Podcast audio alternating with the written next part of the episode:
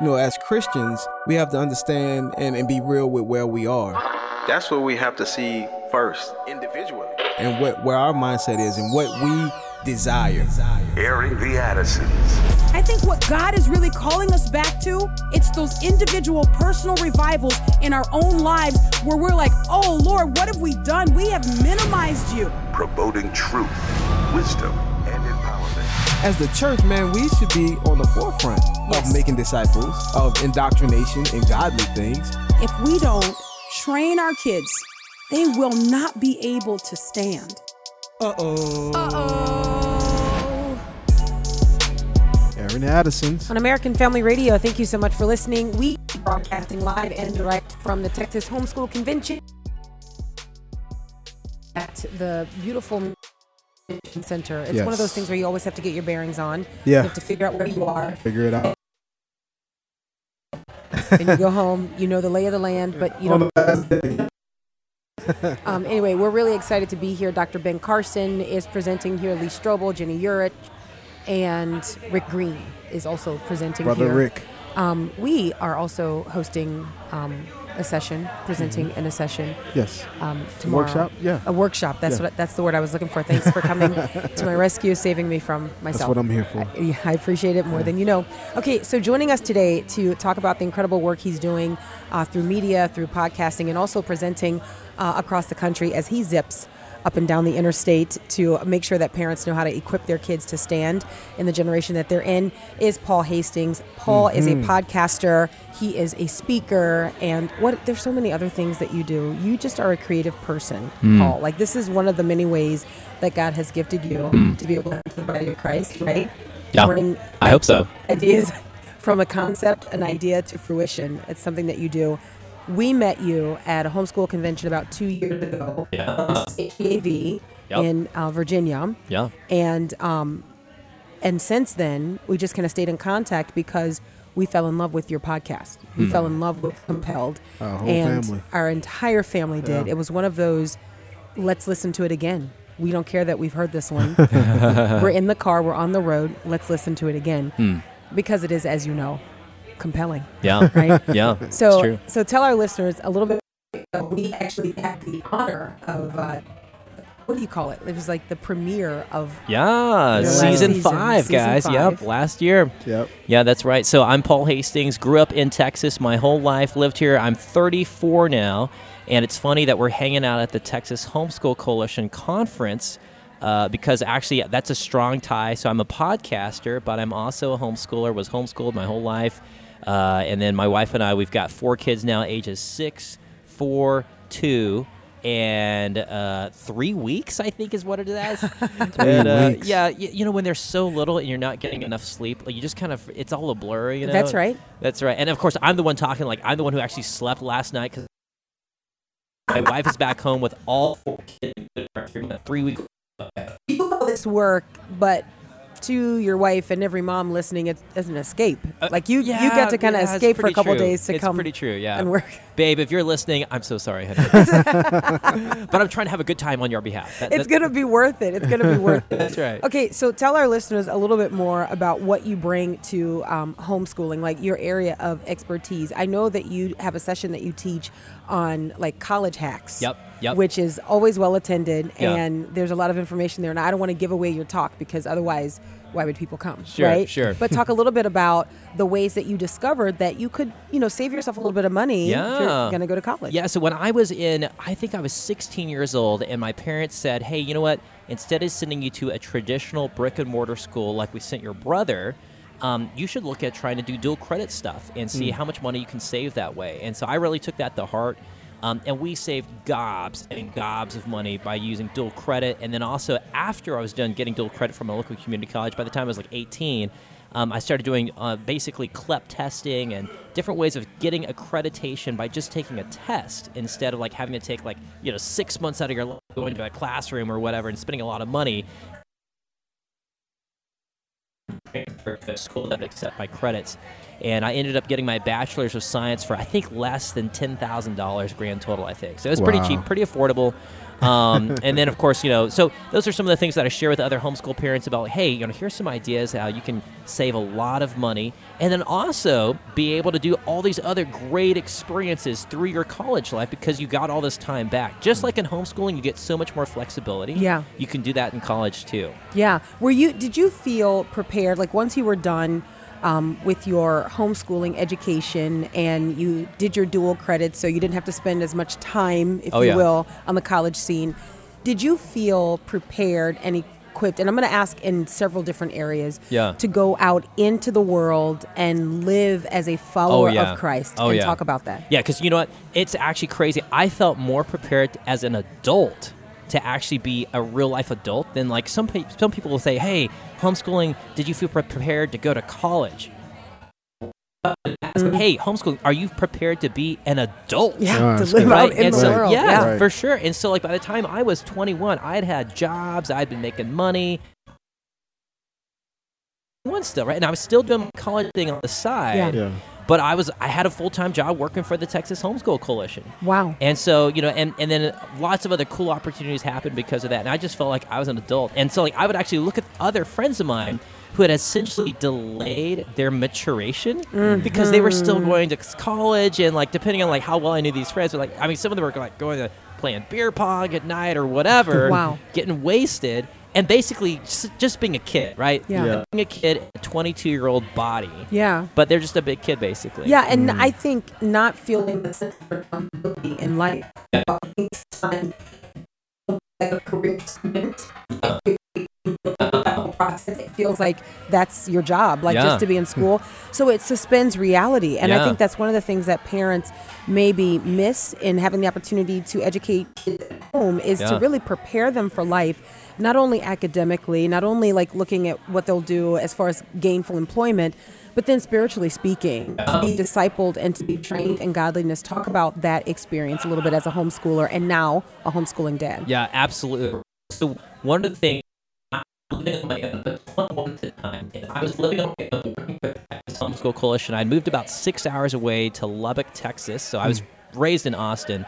Moved six hours away, and I really, really wanted to plug in with a church. And so I actually ended up going to um, a church that was called South Plains Bible Chapel. Now it's called Freeway Bible Chapel, but I went there. Great body of believers I could, could unite with. I'm still friends with many of those people today.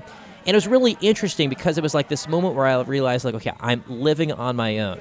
I could live a secret life. Like, I could totally do that right now here, free of any kind of accountability or whatever, you know, I know semblance of accountability. what you mean. Yeah. And uh, but instead, it was this real moment where I realized, like, no, this is my faith, right? Yes. Like, like the Lord has protected me. He's granted me, uh, you know, an awesome family to raise up in. And there were other things that were going on also. Like, I know a lot of single young guys when they move out on their own, like, man, there's the temptation of lust, right? Living on your Yeah. own. So one of the safeguards that I, I just implemented because I heard of another friend who, who did this. It was like I just didn't have internet at my Mm, house. mm-hmm. Got rid of the internet. Didn't pay for it. Saved a bunch of money that Yeah, way, right? yeah. And if I wanted internet, I'd have to go somewhere you know public. Yeah, To get yeah. access. And that was just something I chose to do on my own. Mm-hmm. And I'm really grateful for that. The Lord protected me from a lot of temptation that Amen. way. Yeah. Amen. So really grateful for that also. So I think that this has to be something that is um, trained in you, though. Like Yeah, you don't. yeah. This doesn't kick in when you leave home. Yeah. You know yeah. what I mean? I think there have there has to be like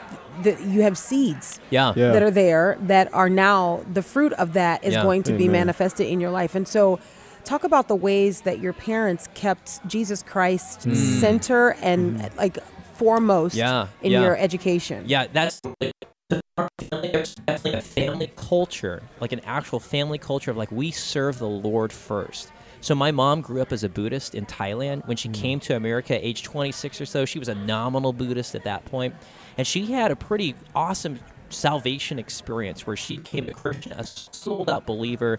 She and my dad were very passionate about their faith, and they wanted to homeschool their kids to um, teach their children the faith that they had. Now, that was back in the 1980s. Homeschooling was actually illegal Yeah. in many parts of the country.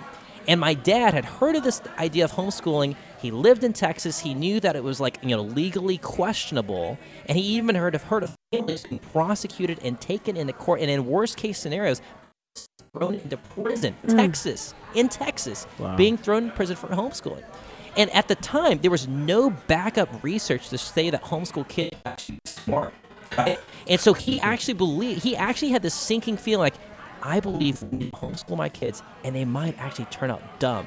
Mm. but it's really? more important for them to love Jesus Oh. and be dumb than to be smart and go to hell. Come on. Listen, Come on. okay. Come on. So tomorrow, that's basically you just gave away my presentation. Oh, I'm so sorry. I'm so That's sorry. not the title of it because they, they wouldn't put that on the program, what you just said right there.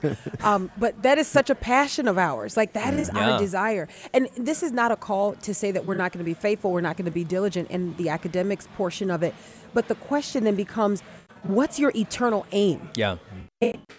What is the reason that you're educating kids at home? Well, it's because I want to make disciples of Jesus. Yeah. Like I want them to have the ardent faith. I want them to have the genuine faith Mm. that they can hold on to and then pass it down to their kids intact. I, I Yeah. want to see proliferate in a way that it was that I received it. I received the truth, and I want my kids to be able to as that approach to some parents that almost feels like, but that's not all, not enough. Like talk about the ways that you've seen homeschooling change over the years whereas maybe there was that kind of approach that your parents had we we want jesus to be front and center Yeah.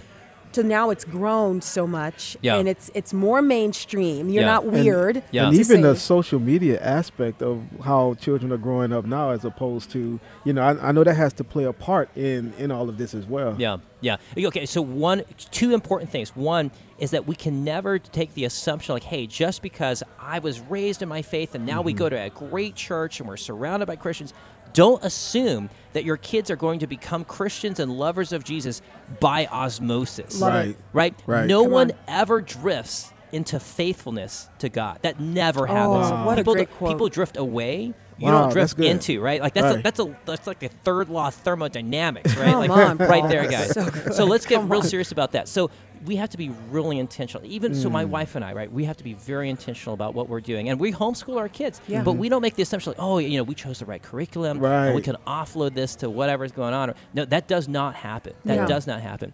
So for our family, and, and I- I've seen, I think you're spot on, Meeke, asking like, hey, has homeschooling changed over time, like the demo? And you're right. Like, it used to be. Everyone who was homeschooling, uh, you know, the majority of people who were homeschooling Right. were doing it for faith reasons, right? Mm-hmm. Today it's changed because there is now research showing that kids who are homeschooled are actually smarter than Yeah. kids who are typically not.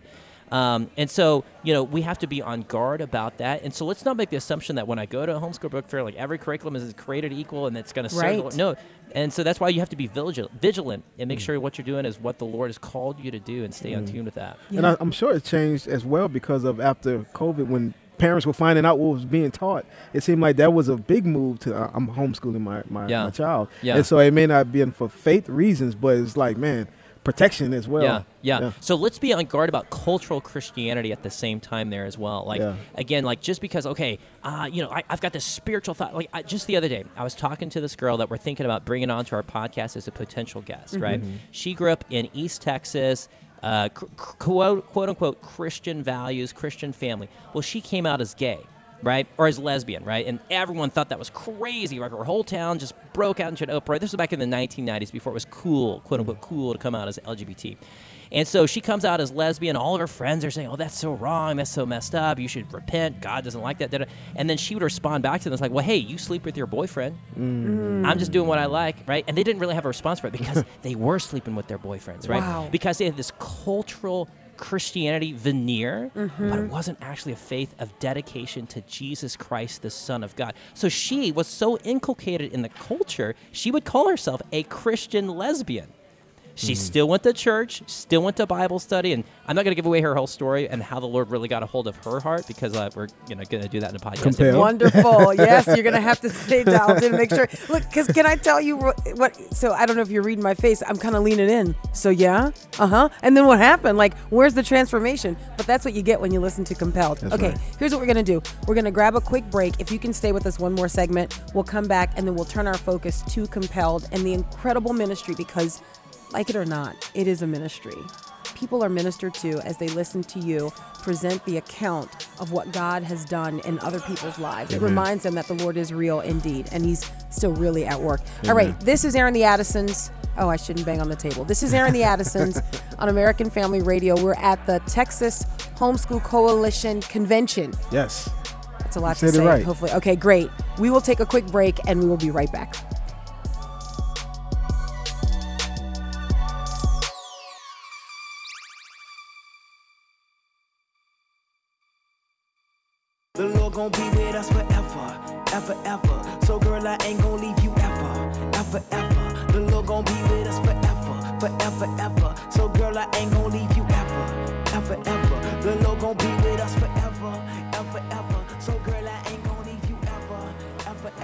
Welcome back to Airing the Addisons on American Family Radio. Thank you so much to uh, Trip Lee for the music cover. We appreciate you. Thank you, brother. We're having some technical difficulties, so we had to just bring in a musician.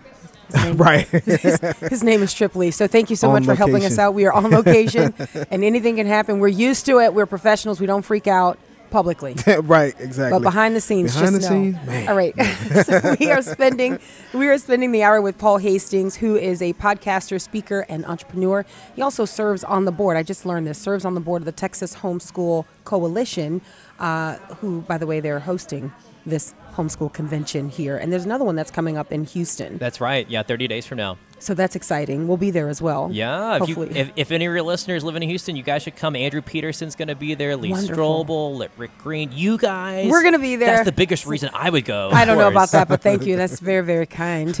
so I want to do a couple things. I want to talk about um, compelled, and I want to talk about where you're going and how the Lord continues to develop that ministry and to develop that podcast. I want to talk about how you guys come across some of the stories, and then how you vet the stories, how you interview your guests.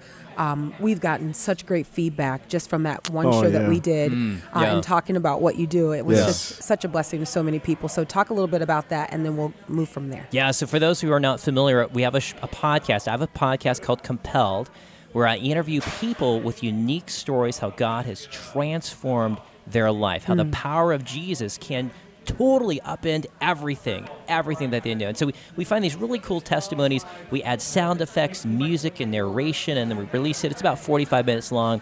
We normally do about one season a year, so it's mm-hmm. it's like maybe 10 to 15 episodes, and we just release that free to listen to. We don't charge anything.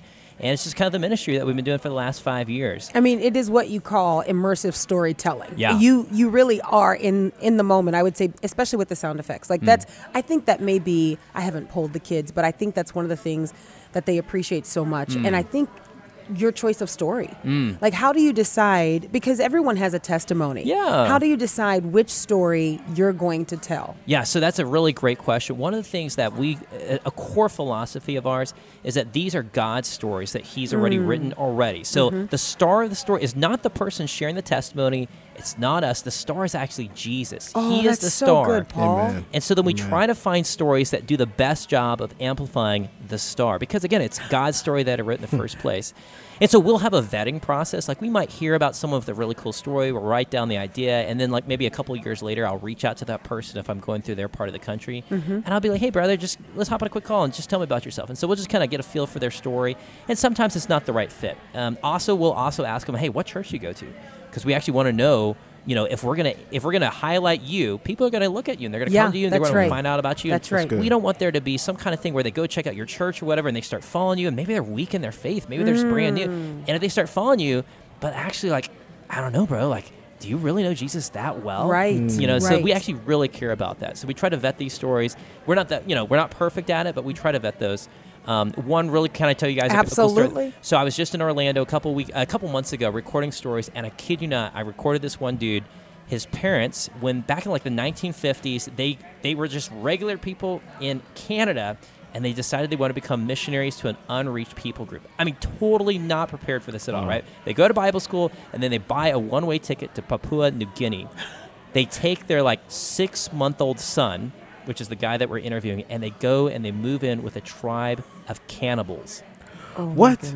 cannibals. they were the first white people that this tribe had ever seen. Wow. They had seen planes in the sky and thought that they were magical boxes. These magic boxes would land, humans would get out, and the humans had these sticks that could sh- shoot thunder. Oh they had goodness. axes that could chop down trees. They had a box that could make noise come out of it. They had cans that had food in it. I mean, it was unbelievable. And so this guy is just recounting the story of growing up in a tribe of headhunting cannibals Mm-hmm. who thought his family was magic.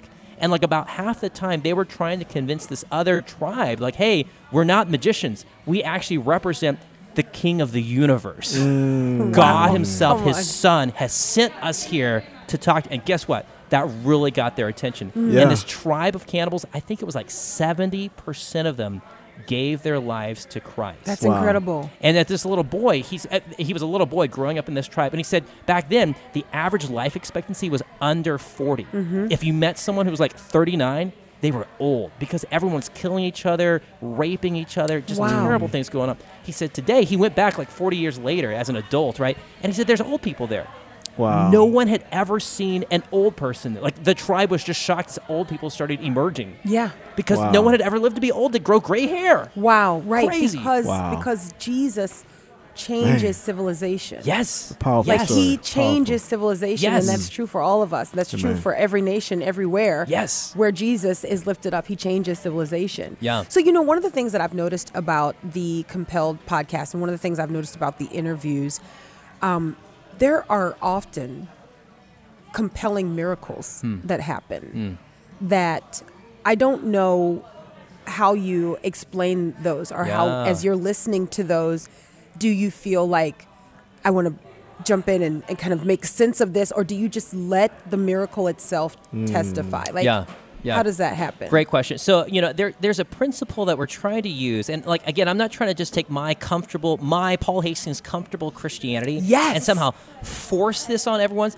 At the same time, like, I feel that God has called me to try to exercise some wisdom, right? Mm-hmm. Like, the Bible tells us, like, hey, you know, if someone comes here with a word, you should measure this That's with, right. with God's That's word right. 1st right? That's right. So, like, you know, sometimes I'll hear some stories and I'll be like, I, I don't know, man. Like, did God really tell you to leave your wife? I don't think so, Mm, Yeah, bro. I, I don't, I don't say right. that to the guy. Right, like, but yeah, I, I'm just not buying that. And like, comport, we're, right. we're just not going to do your story, man. We're just not going to do that story. It's yeah, yeah. We yeah, just sh- wipe can't it off the list. reconcile Right, it to right. scripture. But but I'll tell you another story though. Can I tell you another Well, story? yeah. Please. Okay, so I, I interviewed this other guy in Florida, uh, and this dude had like two brain aneurysms, had a stroke, all these things that happened to him where his brain was basically fried. Uh, and this happened like 20 years ago. And so he had survived all these things, but like really mentally incapacitated.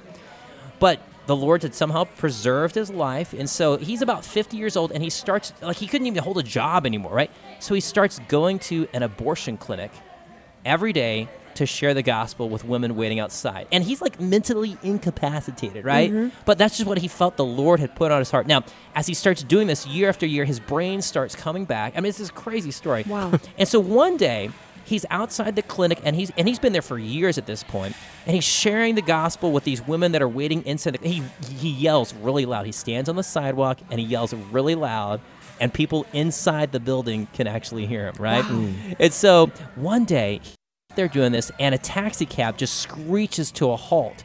And the taxi cab driver speaks spanish and he begins wailing and crying right? Well my friend can't understand anything that's going on because the guy's just jabbering on his spanish. Well he had a, another friend there that day who spoke english and, and she spoke spanish. And so my friend john john sends his friend over and the lady talks to the, the taxi cab driver and she says john um, this guy says that last year he was actually inside the clinic with his wife to have an abortion. And um, they kept on hearing you preach the gospel. And um, look, here's photos. And they whip out the pho- and the taxi cab driver whips out his phone and he's like scrolling through his Facebook feed and showing like pictures of the son that they had and chose to have. And of course, John's like, "Wow, you know that's great. Praise the Lord, Amen. You know, praise the Lord that you changed your heart. You didn't abort your baby. Wow. You know, do you know Jesus? Kind of thing." And so they talked for a little bit, you know, through the translator finally they you know they, they say goodbye and the taxi cabber taxi cab driver starts to drive off. And suddenly john says wait wait wait wait stop stop stop. And so the lady yolanda runs over to the taxi cab driver and john's like yolanda yolanda ask him hey when i was preaching what what language did you hear that in? And the taxi cab driver says spanish john doesn't speak spanish Man, come on. he does not speak Spanish. And let me get John, oh. John goes to like a Presbyterian, non-charismatic church. It is it That's is the, the most opposite of any charismatic church you could. Praise God. And he was just like, "That is the Holy Spirit. yes. That's Paul, crazy. here's one of the things Compelled, that I man. absolutely man, Compelled. my goodness. That podcast. Look. So, so what I what I appreciate and what I love about you, Paul, is that as Dr. Koch would say, uh, Dr. Kathy would say, you are people smart, right?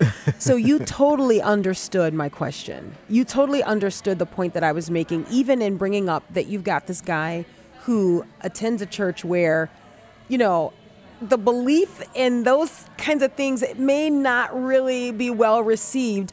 But it's amazing to me that when Jesus shows up and he does what he wants, Amen. Yeah. he doesn't check with us. Yeah. Mm. You know what I You're mean? right. He's already displayed in the word how he operates. Like we already have the evidence in the word, so we can check the Lord according to scripture, right? That he is indeed at work. Mm. And I love that that as you include that, as you share that story, it shows that Jesus is still at work and hmm. he is doing what is required to build his church. Yeah. Hmm. Like he's building his church. Amen. He's he's moving on people's hearts and that's one of the things that really kind of stands out to me Yes. as I listen to Compelled. I, I go, I say to the kids, guys, pay attention to that. It's a miracle. Yeah. So I'm thinking of the big burly guy. I can't remember his name, who um, got saved in prison and then was called to prison Oh. ministry. And he's like, I'm not going to do that. I don't even have money for gas. And he's sitting in his car. And as he's saying this, this guy walks up and taps on the window and gives him a gas card, like just out of nowhere. The Lord sends this this person. We don't know who this person is, you know. Um, but I'm thinking you include those in the testimony. Like you don't edit those out. You don't attempt to make people's accounts more comfortable for you. And and I think for us in the United States of America, we haven't experienced as much as we could, frankly, because we just don't need to. Mm. We have reason, we have logic, we have mm. human effort. Mm-hmm. And so many of your stories bring in people who've come to the end of their human effort. Yeah. They're, they've come to the end of themselves. And even in the story you just told, it's not really logical, if you if you will, to have this person who is mentally, Yeah. you know what I mean, Yeah. like struggling, but the Lord is using him in compelling ways. Yeah, yeah. No, I think you're you're you're totally right on there. And I think one thing that you know I think about sometimes is that when people have like this, oh man, I wish I had had this amazing spiritual journey just like you did. I wish the Holy Spirit had done this crazy miracle. Well, I mean. I, yes, I, I wish that too, right? Right. Like I wish I was seeing miracles like that done also. Yeah. But I also remember there's like this common grace that I have the Bible. Like I actually have the words of God. That's and right. if you talk to someone who's experienced miracles, but they live in a foreign country, like those, those the people from Papua New Guinea, right? Mm-hmm. Like they actually want the words of God Amen. in their language. Amen. Like they would actually much rather be able to read the words that God has written rather than relying on like waking up the missionary at certain times of Yes. the hour. Yes. Tell us Yes. another thing that the God said. You know? Yes. I was talking to this other guy, uh, and he is a missionary in Africa working with the Samburu people in, I think, northern Kenya. People never heard of Jesus, unreached people group.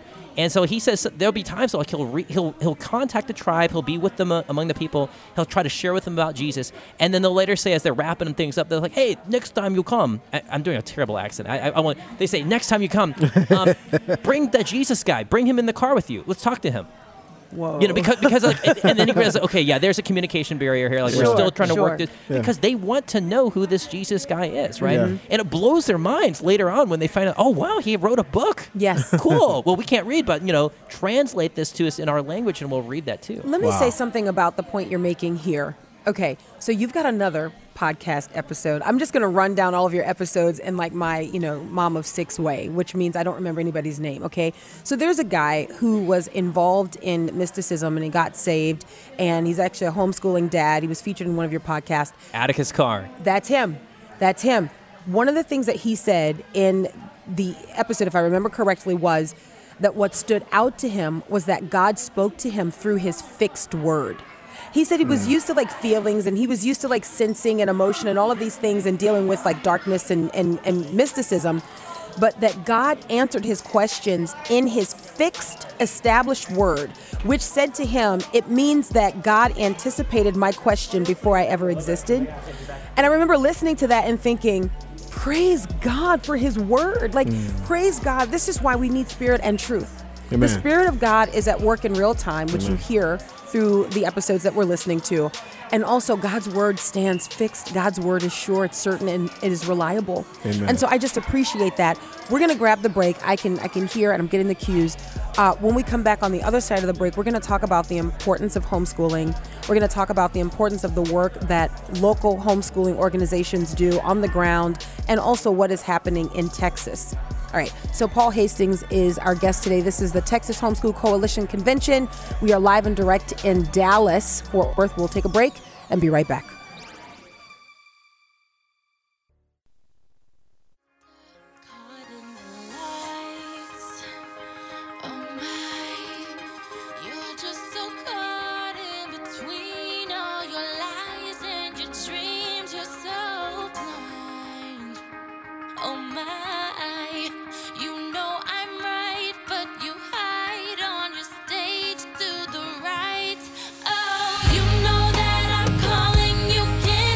Welcome back to Airing the Addisons on American Family Radio. Thank you so much for listening. I'm Meeke. And I'm Wil, and that's Flame and V Rose with the light. I don't know which way to clear my throat because if I lean in your direction, there's a mic there. if I lean in the opposite direction, there's Paul's mic over there. So I just, in. it's like, oh my goodness.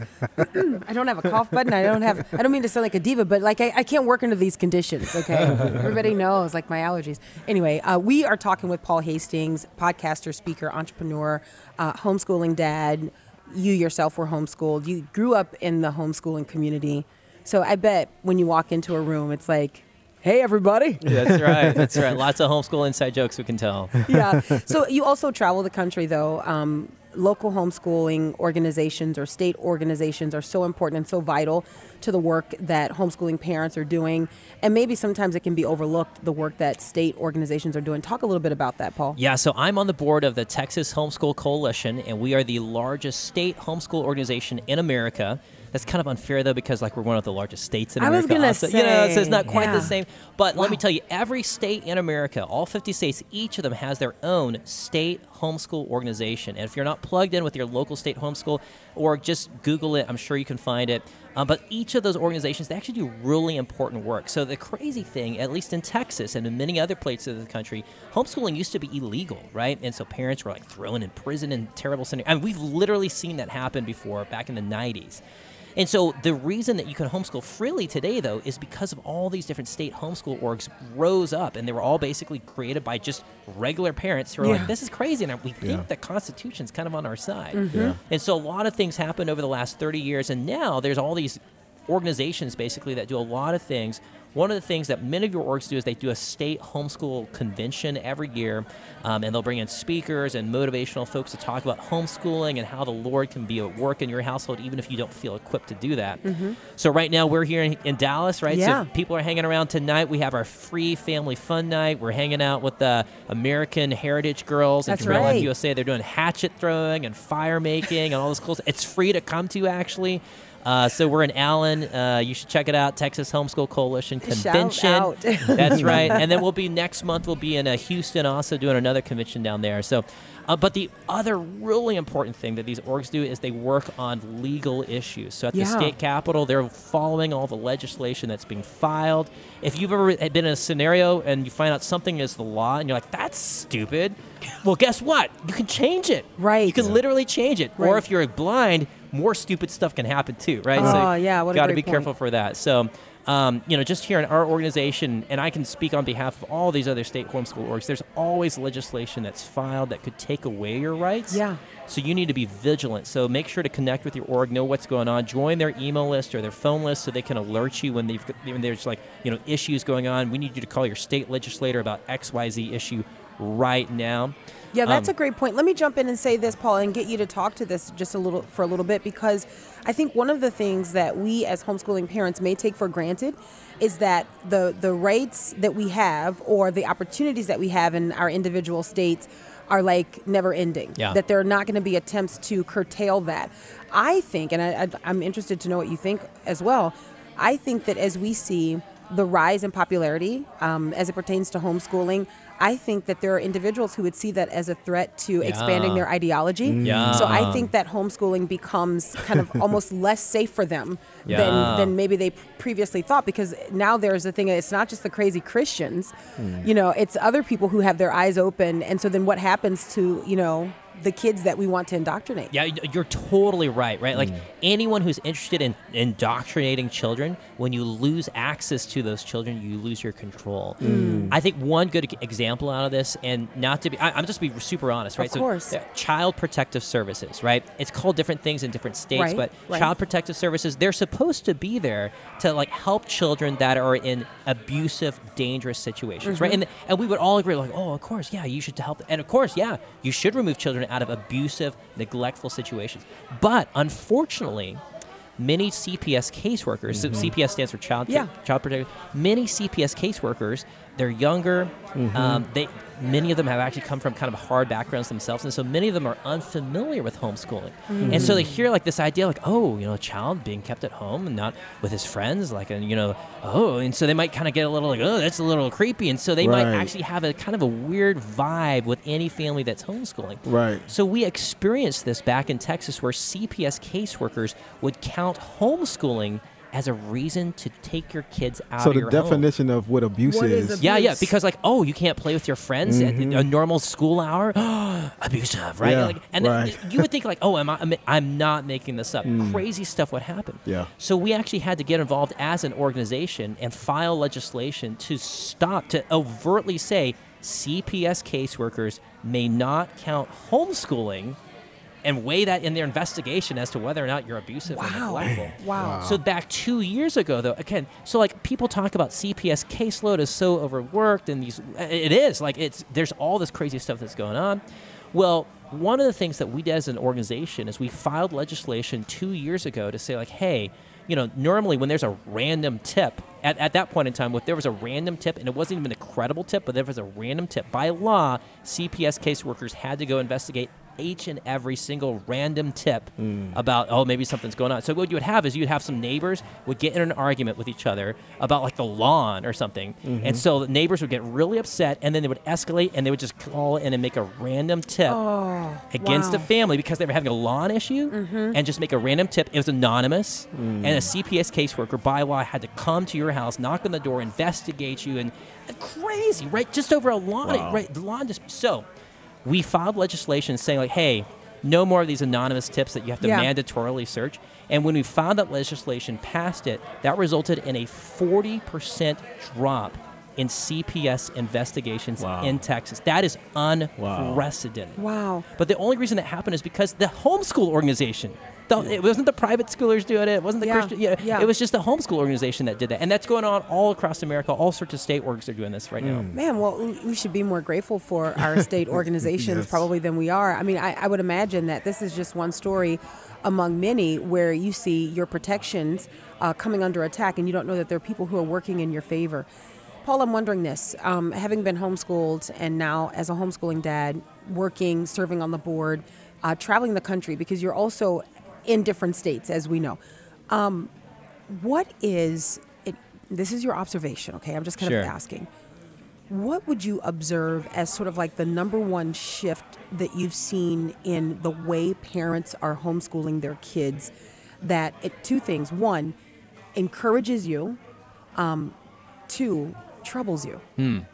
Wow, that's a really deep question. Okay, two things that come across my mind. One thing that, that kind of like disturbs me again, I mentioned this earlier uh, at the top of the hour, is sometimes I believe as Christians we can become complacent Yes. and believe again like, oh, I chose the right homeschool curriculum, I'm going to the right church, therefore my children are going to end out the right way. Okay, so two things are wrong with that. First off, you cannot make that assumption like, oh, they're going to turn out the right way because you you must be engaged with your kids, know who their friends are and what they're playing, what they're listening to, mm-hmm. and be engaged with them, right? Yes. Because like they're God's gift to you right now, and they're mm-hmm. also your responsibility. The second thing, though, and this is really important, is we should not make this assumption like, okay, my kids are guaranteed to turn out the right way. Come on. Okay, That's right. Because I, right. I know plenty of parents who they did everything by the book, they did everything right, but in the end, again, who chooses to sit? It, it is in the end, it's it's up to the individual child, That's right? right. Who who turns into a teenager, who turns into an adult. Mm-hmm. I think about this: God the Father was the perfect Father, Mm-hmm. and He placed Adam and Eve in a perfect home. Come on. The perfect parent with the perfect home setting, right? so good. and what happened to the kids? Yeah. Come on. Choice. That's it was right, not God's fault, right? It was it was the choice of the children to That's so disobey still. encouraging. in. True. Yeah. So I want to encourage any parent out there who's got like a prodigal kid or whatever, like, hey, uh, we're not here to like, oh, you know, like condemnation on Yeah, you because because we're not good didn't. enough. Right. It's not you, right? Now there are things that we can do, and That's we right. are responsible for Right. the setting that we put our kids in. That's but good. in the end, we are not responsible for the outcome. The effort we put in, yes, totally, Yes. that's on us. But the outcome is not ours. That's in the Lord's hands. Amen. Do you think that parents resonate with that? Like what you've just said, they do you think that parents are connecting Yeah. with that and really understanding that? Because one of the things that we said early on, especially as we started to be, so we had been homeschooling, but we didn't make a big deal about it, like on air. We didn't talk about it a whole lot. And increasingly, we felt like, man, you know, if we talk about anything else. So we'll talk about what we're doing. We'll talk about what the way that we're discipling our kids, and the big component of that that we often ignore publicly is that we are educating them at home, right? Mm. But one of the things we had to say was that homeschooling is not salvific. We don't believe that because we homeschool them that that's automatically an accurate presentation of the gospel or that it is living life in front of them so they see what it is to be faithful. All of these things require discipline on our part Yeah. as well. And so I think it's important for parents to understand that. All right, so is that in the category, what you just said, is that in the category of encouraging or troubling? Uh, that's in the category of encouraging. I think as people hear this, there's a great book by Tedd Tripp called Shepherding Your Child's Heart. Okay. And it's a great book. My wife and I both read it. Beautiful book. I'd highly recommend it for any of our listeners out here. Um, Shepherding Your Child's Heart by Tedd Tripp. I wish I was paid money to say this Right. I read it all the time. But there's one other book I'll also recommend called Family Worship by Hmm. Donald Whitney. It's like 90 pages long. And I read that as a dad. It was really meaningful for me about the importance of incorporating family worship in your home. It doesn't have to, you don't have to have a dissertation. It doesn't have to be like, you know, this full on sermon that you're preaching every It's just the simple act of like, hey, read, pray, sing. Just read a few verses if we need to, pray. We can all talk to God and then just mm. sing a song or something, you know? Mm-hmm. And it's very simple and just do it consistently, and that will have rewards way beyond what you can estimate. Who's the mm-hmm. author of the family worship book? Tedd Tripp. Tedd Tripp. Okay, so Tripp. then shepherding your child's heart. Who's the author? Oh, wait, I'm sorry. Family Worship is by Donald Whitney. Okay. Shepherding Your Child's Heart is by Tedd Tripp. I was listening. Okay, I just wanted to make sure. Yeah, Okay. yep. So, so then, what is the thing that is uh, troubling? I don't know if we actually mm. nailed that one. Yeah, maybe so- that one makes you. So little what troubles me is sometimes when parents are like, "Hey, I've already chosen the right curriculum. I've chosen these right things, and I'll just assume that people are going to turn out the right way." Okay. that can be troubling Yeah, sometimes. Yeah. So don't, absolutely. don't make the assumptions there. Yeah. Now, let me ask you to do this. To the parent who is listening, vast majority probably of our listening audience, there have been a lot of people who have made the shift to homeschooling. There are still many people who are kind of on the fence that have reached out to us and said, I just don't know that I can do this. Yeah. Or there are some situations where maybe the mom wants to do it, that the dad doesn't, or the dad wants to do it and the mom doesn't. Um, however, it works out, there are people who are interested but just have not made what feels like to them the quantum leap to homeschool. Yeah, yeah. Uh, what is your encouragement for, for those listeners? Hey, first off, the Lord hears you. If you're listening to the show right now, I'm going to make the assumption, and maybe I shouldn't, but I'm going to make the assumption that you care about what the Lord cares about, right? And so, because otherwise, they'd be turned Mm. off by what you guys say all They the wouldn't time. like it. Man, I You know, so, uh, appreciate that. so the Lord cares about you and He cares about your children. And there are situations where a parent can't homeschool, right? Maybe Mm-hmm. that maybe it's a split family and someone's got to, you know, you got to keep feeding the kids and you just can't do it, right? I hear that. And that is where the Lord has placed you. Then praise the Lord that He is still near to you, okay? Amen. So this is not to be made like, oh, judgment and condemnation. For some of you though, maybe you are in a situation where you're able to homeschool your kids. Have you ever thought about like offering to like just like take care of someone else's kids for like a couple days? There's a lady here. Her So name's good. Anita Scott, and so she and her family, they're African American, Mm-hmm. grew up in the '80s right here in Dallas, Texas, and her mom started homeschooling all eight of her kids back in the '80s in inner city Dallas. Right. Wow. Her dad worked at UPS. Right. Her mom was homeschooling her kids. Wow. She did such a, and she was really gifted at it.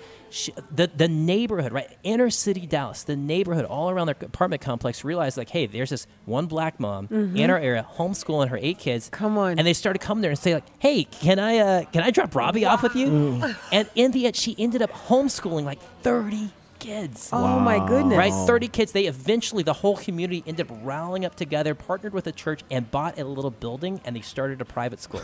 I need to talk to her. I she. Uh, she I need here. I need She our is here. listeners to hear from her. Like that is Man. Yeah, incredible. it- it is the true Wow. story, and she works on our, our the, the the the daughter now is our policy director here at Texas Homeschool Coalition. so, but none of that would have happened, right, if Anita's mom hadn't been willing to say yes, Yeah. right? So, if you're listening and you're in that situation where you are able, you maybe you do have excess capacity, right? I mean, that's a crazy thought to help offer to help someone else's kids learn. That's crazy, right? Yeah, come But on. Maybe the Lord has placed that on your heart, even just a day, right? Maybe you could just help one day a week or something like that. Who- Mm-hmm. Yeah. Who, knows? Who knows? I think it, it Wow. begins with the desire. It Yeah. begins with the conviction and then praying that the Lord opens doors and leads you to see that conviction to the end. Yeah, You know, and yeah. I think that's so often where we're struggling to get is what is the conviction that we have? What's important to us?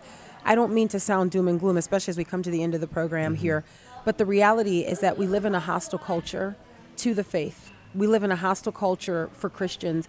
And so I really see homeschooling as a way for us to exist in the time that we're in and remain faithful. It's a way for us to not put our kids in like a, you know, shelter or anything like that, but to ready them for the culture they're going to live in. 30 seconds, your final thoughts. Come to the Texas Homeschool Coalition convention if you're in Dallas or in Houston. If you live elsewhere in the country, check out your local homeschool org. They've got to have a convention of their own check it out. Oh, that is so encouraging. Paul, it's always great to talk with you. We will be talking with you soon because we're going to premiere Compelled season 6 mm-hmm. on Airing the Addisons. It's yes. going to be an exclusive and I don't even really care what it is. When something is an exclusive, that's good. Yeah. Like it's anyway. Paul, thank you so much. We are out of time. We'll be back tomorrow as we broadcast day mm-hmm. two from the Texas Homeschool Coalition Convention yes. in the Dallas area. Um, until tomorrow, Lord willing. God bless.